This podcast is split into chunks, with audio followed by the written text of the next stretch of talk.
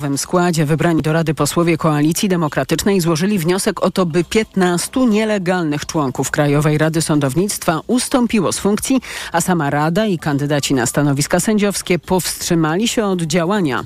Tak zwana neo-KRS stanowi jedno z głównych źródeł konfliktu polskich władz z Komisją Europejską z powodu jej upolitycznienia.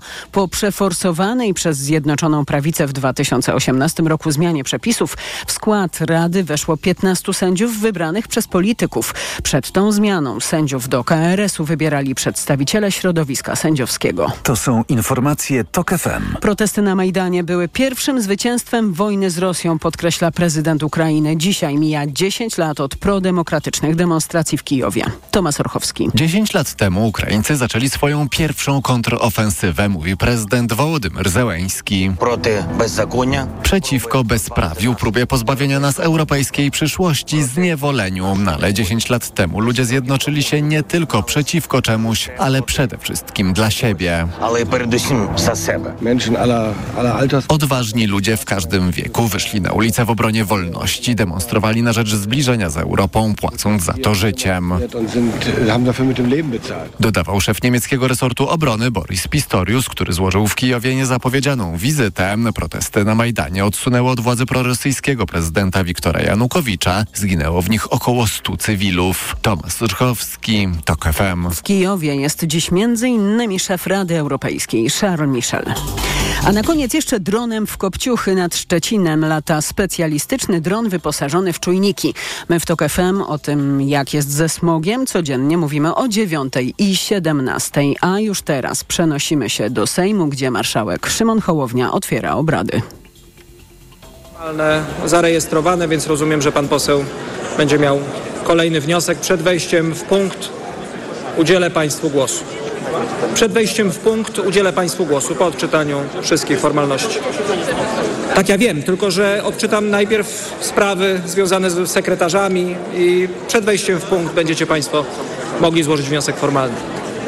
Szanowni Państwo, w, chcę poinformować Państwa, w, choć pewnie już wiecie to też ze swoich klubów, że nadałem druki wszystkim, nadałem numery druków wszystkim projektom obywatelskim, które przeszły przez proces dyskontynuacji, a wszystkie wniesione przez Państwa kluby do tej pory projekty ustaw i uchwał rozpoczną swój bieg od analiz, a następnie będą procedowane zgodnie ze sztuką przyjętą w tym Sejmie. Na sekretarzy dzisiejszych obrad powołuję posłów Aleksandrę Karolinę Wiśniewską oraz Adama Michała Gomołę. Protokół i listę mówców prowadzić będzie pani poseł Aleksandra Karolina Wiśniewska.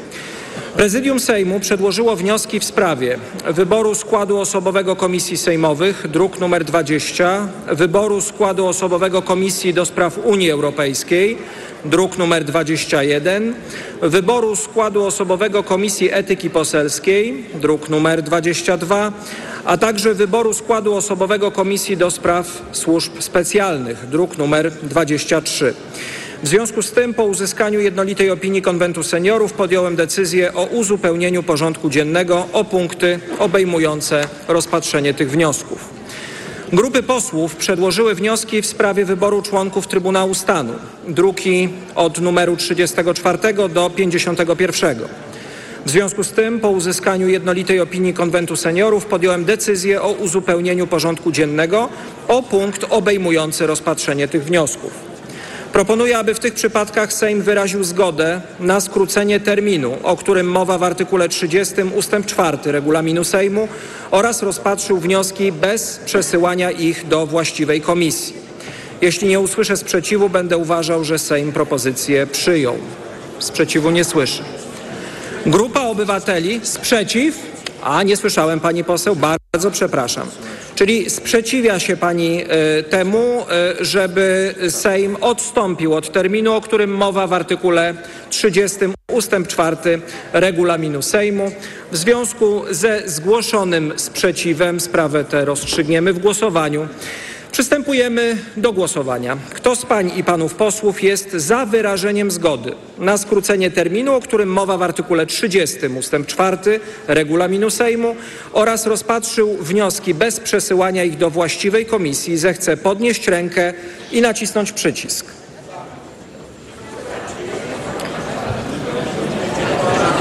Nie działa jeszcze. Nam też nie działa, zaraz mam nadzieję zadziała. Działa. A więc głosujemy. Kto jest za? Kto jest przeciw? Kto się wstrzymał?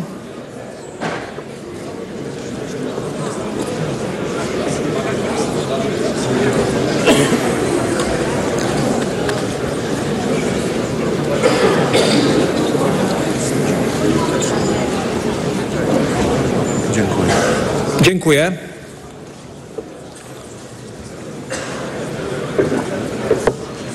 Głosowało 448 posłów, za było 243, przeciw 188, wstrzymało się 17.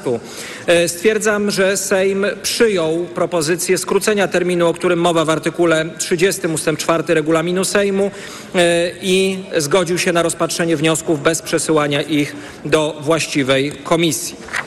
Grupa obywateli przedłożyła projekt ustawy o zmianie ustawy o świadczeniach opieki zdrowotnej finansowanych ze środków publicznych. Druk numer 31. Chodzi o ustawę w sprawie procedury in vitro. W związku z tym po uzyskaniu jednolitej opinii Konwentu Seniorów podjąłem decyzję o uzupełnieniu porządku dziennego o punkt obejmujący pierwsze czytanie tego projektu.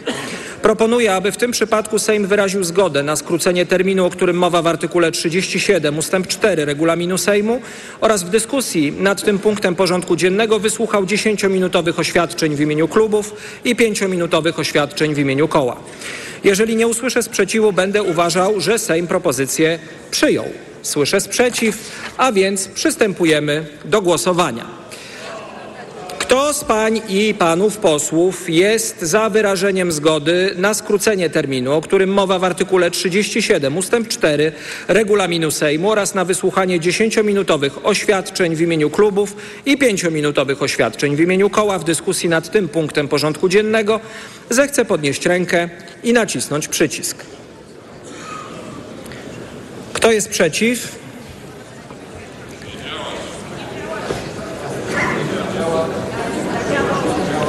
Działa? Kto się wstrzymał? Dziękuję.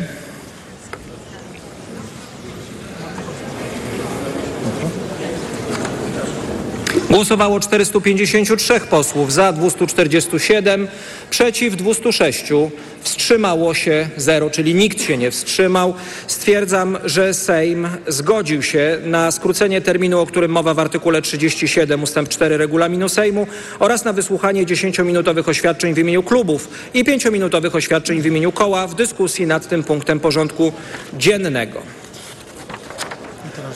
E, Przed wejściem w punkt ósmy porządku dziennego wnioski formalne zgłosiły się trzy osoby do wniosków formalnych.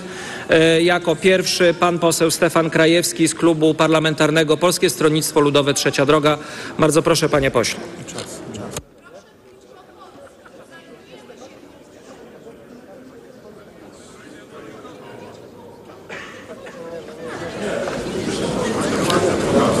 Szanowny Panie Marszałku, Wysoka Izbo. Narasta kryzys na granicy polsko-ukraińskiej, gdzie protestują polscy przewoźnicy. Polski rząd zgodził się w Brukseli na to, żeby nie rozwiązać problemów polskich rolników z, ze zbożem, które napływało, ale też zgodził się na to, żeby poprzeć umowę z Ukrainą, która znosiła zezwolenia dla ukraińskich przewoźników, co jest dzisiaj źródłem tego problemu.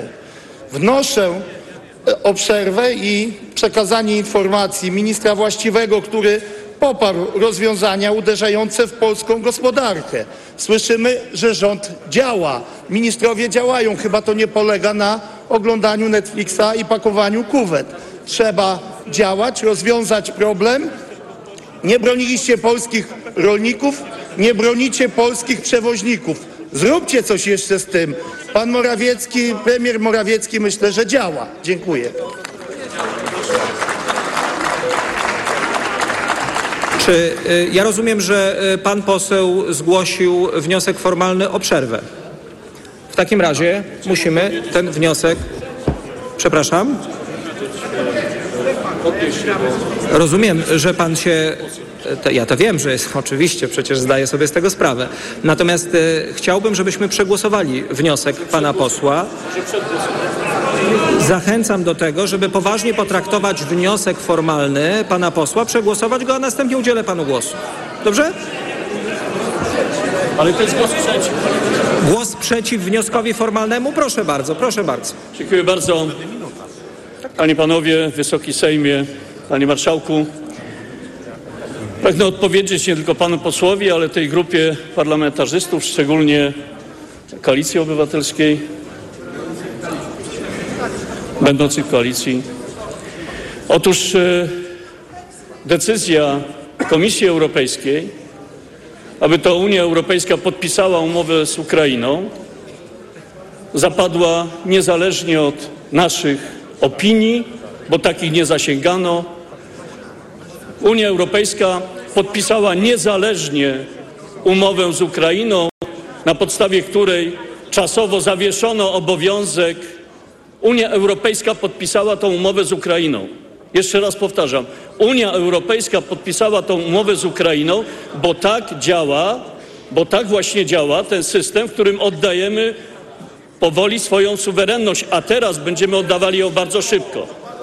Otóż y, została podpisana umowa, skutkiem której zostały zawieszone zezwolenia, e, obowiązek posiadania zezwoleń przez e, transportowców z Ukrainy, którzy wjeżdżają do Polski. Do momentu podpisania tej umowy obowiązywały zezwolenia, które symetrycznie pozwalały realizować kontrakty przewozowe przez polskich przedsiębiorców na Ukrainie. Panie pośle, przekroczył pan czas wypowiedzi o pół minuty. W Polsce. To zostało Nie, pan poseł jest wchodząc na mównicę wyraźnie jest powiedział, że występuje jako poseł w odpowiedzi na wniosek formalny. Czas odpowiedzi na wniosek formalny wynosi jest jedną decyzja- minutę. drugim z Pan elementów jest poseł decyzja- przemawia E, niespełna dwie elementów jest minuty. decyzja władz Ukrainy, którzy to e, Ukraińcy jednostronnie jeszcze 30 wprowadzili sekund, zmiany panie pośle, na drogach dojazdowych do granicy i na samej granicy po stronie ukraińskiej, co powoduje, że polscy przedsiębiorcy stoją w kolejkach kilka, kilkanaście dni. I to jest powodem protestu, a nie decyzje polskiego rządu, a nie decyzje, a nie decyzje ministra infrastruktury i pana premiera Mateusza Morawieckiego. Trzeba spowodować, aby Komisja Europejska, wbrew temu, co jeszcze jej wysoki, wysoki przedstawiciel powiedział w ubiegłym tygodniu w Dorochusku na spotkaniu e, z e, przedstawicielami rządu, Dziękuję bardzo, panie pośle. Przypomnę państwu odnośny punkt e, regulaminu. Artykuł 184 regulaminu Sejmu, jego punkt 5. Sejm rozstrzyga o wniosku formalnym po wysłuchaniu wnioskodawcy i ewentualnie jednego przeciwnika wniosku. Punkt ósmy tego nie, pan wyraźnie stwierdził, że jest posłem, wypowiada się jako poseł. Wystąpienia poza porządkiem dziennym, w tym zgłoszenia wniosku formalnego, nie mogą trwać dłużej niż dwie minuty, z wyjątkiem sprostowań, które nie mogą trwać dłużej niż jedną minutę. Panie pośle Suski, w jakim trybie znalazł się pan przed obliczem Wysokiej Izby?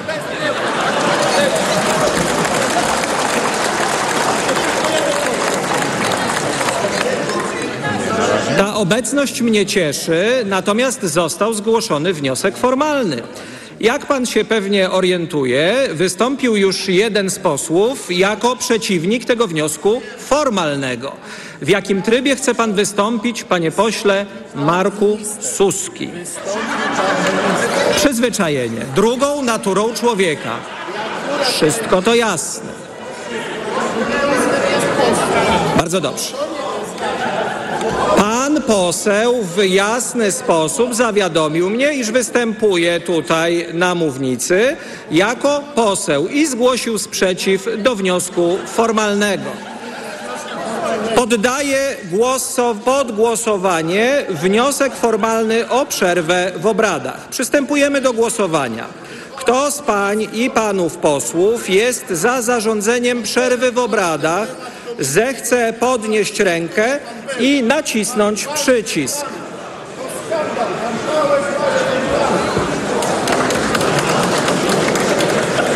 Przypomnę Państwu, jeżeli ktoś z Państwa się zagubił, otóż głosujemy wniosek o przerwę w obradach, o zarządzenie przerwy w obradach. Kto jest za? Kto jest przeciw? Kto się wstrzymał? Bardzo Państwu dziękuję. Hmm?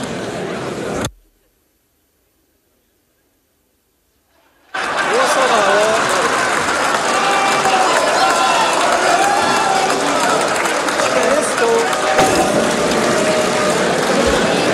Głosowało 456 posłów, za 237 posłów, przeciw 10, wstrzymało się 209 posłów. W tej sytuacji ogłaszam przerwę w obradach zgodnie z wnioskiem pana posła Stefana Krajewskiego i rozumiem, że po tej przerwie Minuta, minuta przerwy. minuta przerwy, a po tej przerwie, panie ministrze, panie pośle, czym mogę panu służyć? Proszę. Konstytucyjny, ale również jako poseł. Ale przede wszystkim minister konstytucyjny ma prawo do tego, żeby w każdym czasie zabrać głos, a szczególnie w sprawach, które zostały poruszane. I proszę pana marszałka, Tak. żeby pan tej zasady przestrzegał.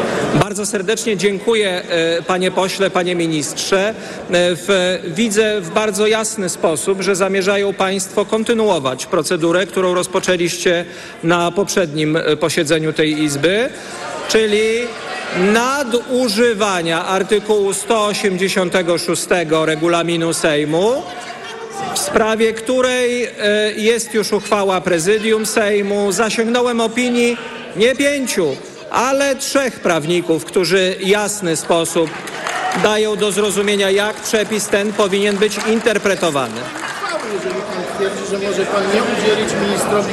Panie pośle Suski, teraz jest przerwa, rozmawiamy, to miłe. Na komisji regulaminowej. Jak Państwo słyszą, e, marszałek e, Sejmu Szymon Hołownia wznowił obrady, choć wznowił je jedynie na e, krótki czas. Przed chwilą jeden z posłów złożył wniosek formalny o przerwę po to, by rząd miał czas e, przygotować i opowiedzieć Sejmowi o sytuacji na granicy e, polsko-ukraińskiej, o sytuacji ze zbożem. Wracamy do Sejmu, e, bo e, przerwa jednak wciąż nie nastąpiła. Ale to wy przed obliczem milionów Polek i Polaków dzisiaj pokazujecie, jak wygląda parlamentaryzm. Następny do zgłoszenia wniosku formalnego zgłosił się pan Michał Wawer z Konfederacji. Bardzo proszę, panie pośle. Ale czy ja mam z tym jakiś kłopot? Absolutnie nie, panie pośle. Bardzo proszę, panie pośle. Szanowny Panie Marszałku, Wysoka Izbo, piękne jest to obserwowanie, jak PiS z PSL-em się przerzucają odpowiedzialnością za to, co, e, co się dzieje na granicy i co się dzieje w polskiej gospodarce.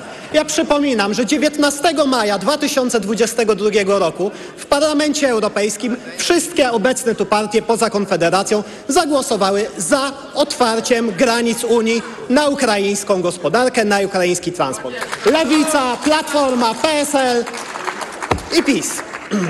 Szanowni Państwo, my mamy nadal rząd Mateusza Morawieckiego. Przypominam siedzącym tutaj na tej sali ministrom, wiceministrom, panu premierowi, że nadal pełnicie funkcję. I w tym czasie, kiedy my tu siedzimy i kiedy dzielimy sobie funkcje w komisjach, polscy transportowcy na granicy kolejny tydzień marzną, głodują, zmagają się z groźbami przemocy fizycznej ze strony Ukraińców. Więc składam wniosek formalny żeby ministrowie, wiceministrowie przestali się bawić w okupowanie mównicy i wzięli się do roboty, żeby wesprzeć polską branżę transportową. Dziękuję. Dziękuję panie pośle. E, kolejny wniosek e, formalny zgłosił pan e, poseł Paweł Jabłoński. W, jeśli tylko można, panie pośle, gwoli informacji, bo jej przepływ czasami ze względu na intensywność obrad bywa utrudniony. Pański wniosek dotyczy poselskiego projektu uchwały w sprawie zatrzymania niebezpiecznych dla Rzeczypospolitej Polskiej zmian traktatu Unię, o Unii Europejskiej, nie po Unii Europejskiej oraz Traktatu o funkcjonowaniu Unii Europejskiej. E, chcę poinformować pana posła, że ten projekt zostanie skierowany, czy został już przeze mnie skierowany do rozpatrzenia w Komisji do Spraw Europejskich w ramach pierwszego czytania tej uchwały. E, oczywiste jest to, że musimy poczekać, aż ukonstytuuje się dzisiaj Komisja do Spraw Europejskich, która nad tym projektem będzie procedować. Oczywiście może pan złożyć wniosek formalny, natomiast chciałem, żeby miał pan pełny stan wiedzy w sprawie. Dziękuję panie marszałku. Wysoka Izbo, ja znam te informacje, słuchałem konferencji pana marszałka, na której pan marszałek stwierdził, za co jestem wdzięczny, że to jest projekt niezwykle ważny. Cytuję to, co pan marszałek powiedział i cieszę się, że się w tej sprawie zgadzamy, bo to, co dzieje się w tej chwili, a w zasadzie co wydarzy się w ciągu niecałych 24 godzin w Parlamencie Europejskim, to jest sprawa niezwykle ważna. Głosowany będzie pakiet 267 poprawek, które w radykalny sposób, to nie są moje słowa, to jest cytat ze strony Parlamentu Europejskiego, w radykalny sposób zmieniają Unię Europejską z organizacji suwerennych, współpracujących ze sobą, ale odrębnych od siebie państw, w twór, który będzie zarządzany centralistycznie. I zdaniem posłów Prawa i Sprawiedliwości kluczowe jest to, żeby dzisiaj zwrócić się z apelem do wszystkich polskich europosłów, żeby się temu sprzeciwili. Ten projekt został przygotowany w Komisji Spraw Konstytucyjnych. Tam było pięciu europosłów, z tego czterech to byli europosłowie z Niemiec. Ja nie mam pretensji do polityków niemieckich, że reprezentują interesy Niemiec. Bardzo dobrze, że reprezentują interesy swojego kraju. Europosłowie z Polski powinni reprezentować interesy polskie, a Sejm Rzeczpospolitej Polskiej w tej sprawie nie może milczeć, nie może być Sejmem niemym. Panie Marszałku, jeszcze jedna rzecz, bo nasi obywatele może nie do końca o tym wiedzą. Dzisiaj obrady Sejmu zostały wyznaczone od godziny 12 do godziny 14.30.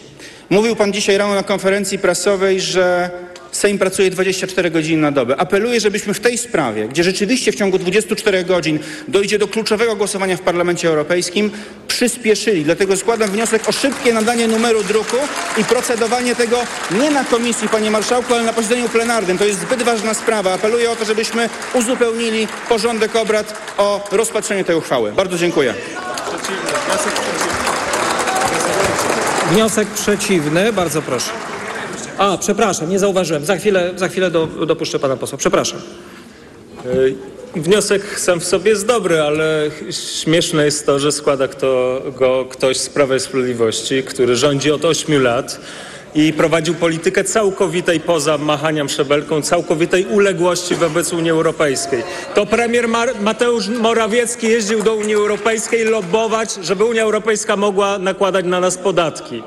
To premier Morawiecki nie złożył e, weta, do czego miał prawo e, na, podczas uchwalania Fit for 55. To premier Morawiecki nie, nie, zgodził, nie zgłosił sprzeciwu przeciwko przeciwko zakazu samochodów spalinowych na szczycie klimatycznym. Jesteście hipokrytami i tylko Konfederacja jest w stanie przywrócić Polsce suwerenność. Dziękuję bardzo. Pan poseł Maciej Konieczny z Lewicy. E, tak, e, za chwilę już, przepraszam. Przede wszystkim warto zgłosić sprzeciw przeciwko identyfikowaniu, identyfikowaniu e, interesu polskiego, interesu Polski jako sprzecznego z integracją europejską. To jest wbrew woli ogromnej większości Polaków, którzy życzą sobie integracji europejskiej, naszej obecności w Europie i sprawnej Europy. Europa wymaga reform. Europa musi być sprawna na arenie międzynarodowej. Europa musi skutecznie konkurować z innymi centrami na arenie globalnej, takimi jak chociażby Chiny. Do tego wymagany jest namysł i bardzo rozsądna reforma Unii Europejskiej w celu usprawnienia także procesów decyzyjnych. I powinniśmy dzisiaj zastanawiać się nad tym, jak to zrobić, żeby działo się to w interesie Polski. Bo w interesie Polski jest dalsza integracja europejska, w interesie Polski jest silna Europa, a przeciwko interesowi Polski działają ci, którzy osłabiają Europę, bo oni działa, działają na rzecz innych, e, innych, innych centrów, takich jak chociażby Chiny. Dziękuję bardzo, e, panie pośle. E, w tej chwili e, udzielę głosu e, panu ministrowi Szymonowi Szynkowskiemu Welsenkowi. z jednym zastrzeżeniem, bo bardzo się cieszę, że będę mógł po raz pierwszy zastosować w praktyce wykładnię, której dokonało prezydium Sejmu w projekt wykładni prezydium Sejmu, który mówi bardzo wyraźnie i jasno o tym, że artykuł 186 rzeczywiście umożliwia e, członkom Rady Ministrów zabieranie głosu w czasie posiedzenia Sejmu w obszarach, które dotyczą ich kompetencji. Ta dyskusja, która tu się toczy, dotyczy kompetencji pana ministra Szynkowskiego-Welsenka. W związku z powyższym proszę go teraz o zabranie głosu. Również bardzo interesującą w zakresie w możliwości marszałka, jeżeli oczywiście Państwo zechcą uznać to za głos w jakiś sposób e, Was wiążący, wypowiedź pana ministra Michała Wójcika. Zacytuję ją, jeśli pozwolicie, jeżeli prezydium Sejmu nie jest tutaj dostatecznie kompetentne. Ja również rozmawiałem z panią marszałek tak samo jak i z panem marszałkiem Terleckim i chcę powiedzieć, że nic nadzwyczajnego w tym nie widzę. Wielokrotnie się zdarza w trakcie debat sejmowych, sam tego doświadczyłem, nawet jako minister konstytucyjny, że nie byłem dopuszczany, dlatego że marszałkowie decydują o porządku na sali obrad, więc decydują, kto może zabrać głos, a kto nie. E, ta wykładnia e, powiedziałbym zwyczajowa dokonana przez e, pana Michała Wójcika jest mi bliska i korzystając z niej chciałbym prosić o zabranie głosu pana ministra. Dziękuję panie marszałku, choć wydaje mi się, że pan marszałek mówił o wprowadzaniu pewnej nowych nowego standardu parlamentaryzmu, a teraz odwołuje się do ministrów e, rządu Prawa i Sprawiedliwości. To oczywiście dobry kierunek, żeby odwoływać się do ministrów naszego rządu, natomiast chcielibyśmy, żeby był po prostu szanowany regulamin i tego oczekujemy, sprawiedliwego szanowania regulaminu. Natomiast ja wypowiem się rzeczywiście w sprawie fundamentalnej wagi, Wysoka Izbo. W sprawie fundamentalnej wagi nie z wnioskiem formalnym, tylko jako minister do spraw Unii Europejskiej w sprawie zmian traktatów, które w tej chwili są procedowane w Parlamencie Europejskim, bo uważam, że jestem winny Wysokiej Izbie wyjaśnienie, jak ważne są to kwestie i jak fundamentalnych z punktu widzenia suwerenności naszego kraju tematów dotyczą. Komisja Spraw Konstytucyjnych Parlamentu Europejskiego przyjęła pakiet zmian. Tych zmian jest rzeczywiście, propozycji jest bardzo wiele. Jutro o godzinie 12 te propozycje będą przedmiotem głosowania całej Izby w Parlamencie Europejskim. Dlatego właśnie Klub Prawa i Sprawiedliwości zaproponował, żeby jeszcze dzisiaj Wysoka Izba, Sejm w tej sprawie mógł się wypowiedzieć, bo ta sprawa jest bardzo ważna. W tej sprawie wypowiedziała się Rada Ministrów. Rada Ministrów przyjęła na dzisiejszym posiedzeniu uchwałę, której odnosi się krytycznie do zmian proponowanych w Parlamencie e, Europejskim i procedowanym w Parlamencie, procedowanych w Parlamencie Europejskim z kilku względów.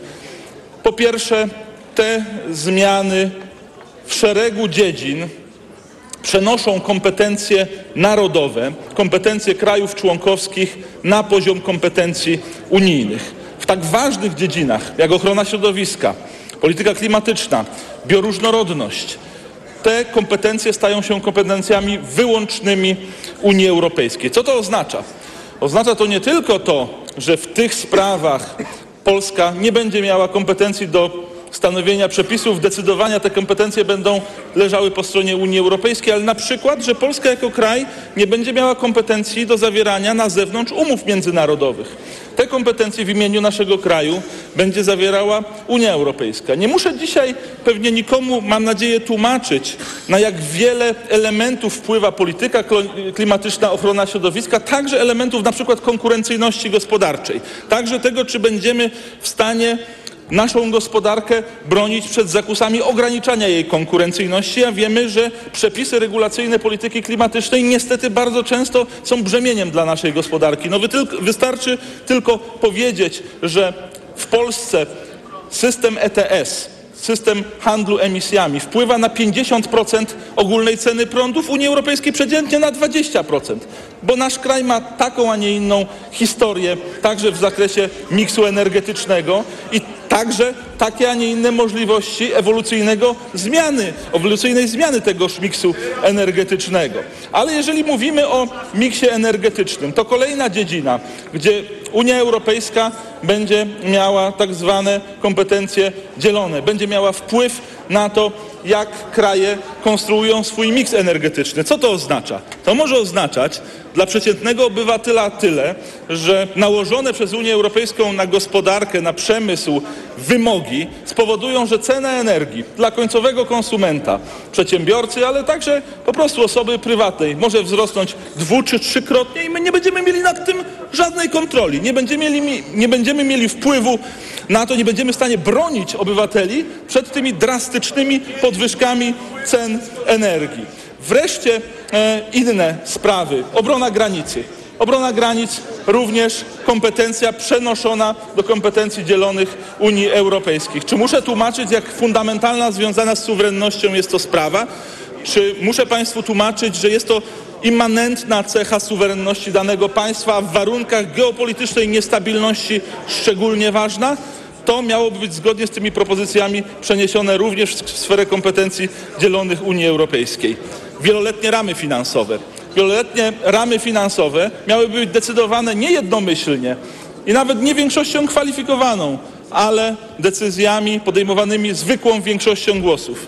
Czy muszę Państwu wyjaśniać, jaki ma to wpływ na uwzględnienie interesów poszczególnych krajów członkowskich? Myślę, że tego wyjaśniać Państwu nie trzeba. Kolejne kwestie. Polityka zagraniczna, polityka obronna. To są wszystko kompetencje przechodzące w sferę kompetencji dzielonych. Zdrowie także w sferę kompetencji dzielonych. Rozum, kompetencji dzielonych. Co oznacza kompetencje dzielone? To znaczy, że to są kompetencje, które mogą być wykonywane albo przez Unię, albo przez państwa członkowskie. Ale jeżeli choć raz Unia wykona ten zakres kompetencyjny, państwa członkowskie nie mają już wstępu na to pole zajęte przez Unię wykonywaniem tych kompetencji. Czyli Unia znana przecież z chęci uregulowania wielu dziedzin jest dość oczywiste, że te pola kompetencyjne bardzo szybko zajmie. Ale to tylko jeden z aspektów niebezpieczeństw, na jakie chciałem Wysokiej Izby zwrócić uwagę. Drugi aspekt związany jest z przeniesieniem poziomu wymogów głosowania. Wiele obszarów strategicznych, gdzie dzisiaj wymagane są decyzje jednomyślne, jest przenoszonych na poziom podejmowania decyzji większością kwalifikowaną bądź większością zwykłą.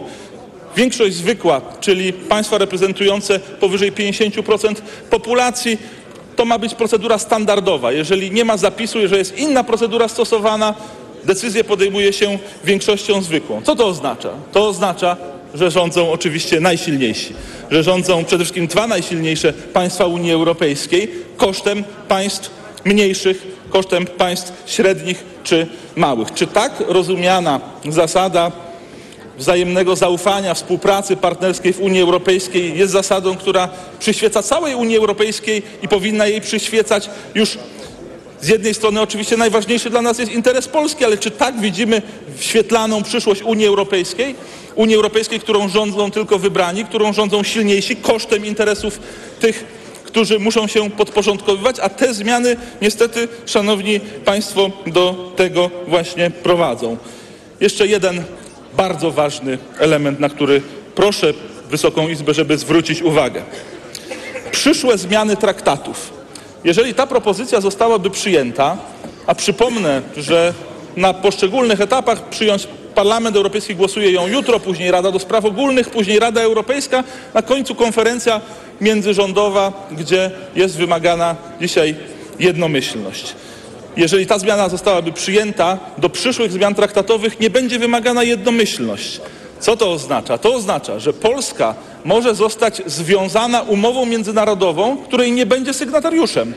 Polska nie poprze przyszłej zmiany traktatu, a jednocześnie zostaną tą zmianą traktatu na nią nałożone określone obowiązki, czyli przekroczymy czerwoną granicę, za którą już niektórych po prostu elementy niektóre będą nieodwracalne. Mogę powiedzieć jako minister do spraw Unii Europejskiej, znający z racji też mojego wykształcenia historię Unii Europejskiej, że od czasu traktatów rzymskich, od lat 50., od czasu powstania Europejskiej Wspólnoty Gospodarczej nie było tak daleko idącej zmiany. Jest to zmiana, propozycja zmiany o charakterze bezprecedensowym. Były po drodze różne traktaty akcesyjne, Unia się poszerzała, zmieniała się, był jednolity akt europejski, traktat z Maastricht, traktat z Amsterdamu, Nicea, Lizbona. Rzeczywiście w tych traktatach było tak, że część kompetencji przekazywano na rzecz instytucji unijnych. W 2009 roku przecież wokół tego też toczyła się żywa dyskusja. Wówczas świętej pamięci prezydent Lech Kaczyński, negocjując rozwiązania traktatu lizbońskiego, zapisał odpowiednie bezpieczniki, bo też były wątpliwości co do tego, czy to przekazanie kompetencji nie idzie e, zbyt daleko. Zostały zapisane bezpieczniki, między innymi protokół tak zwany brytyjski, mechanizm z Joanniny, inne elementy. Tym razem ta zmiana idzie po pierwsze o wiele dalej niż wszelkie poprzednie zmiany, po drugie przekracza granicę, za którą to będzie po prostu zmiana o charakterze nieodwracalnym. I teraz, Szanowni Państwo, czy wobec tak fundamentalnych, wa, fundamentalnie ważnych propozycji nie uważacie Państwo, Wysoki Sejmie, Panie Marszałku, że Wysoki Sejm w przededniu głosowania w Parlamencie Europejskim winien się wypowiedzieć w sytuacji, w której dyskutujemy o tym,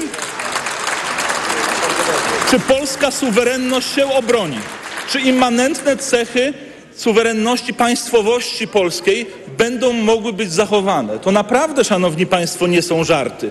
To naprawdę nie jest jedna z wielu kolejnych dyskusji politycznych, jakich jest wiele i w tej Izbie, i na forum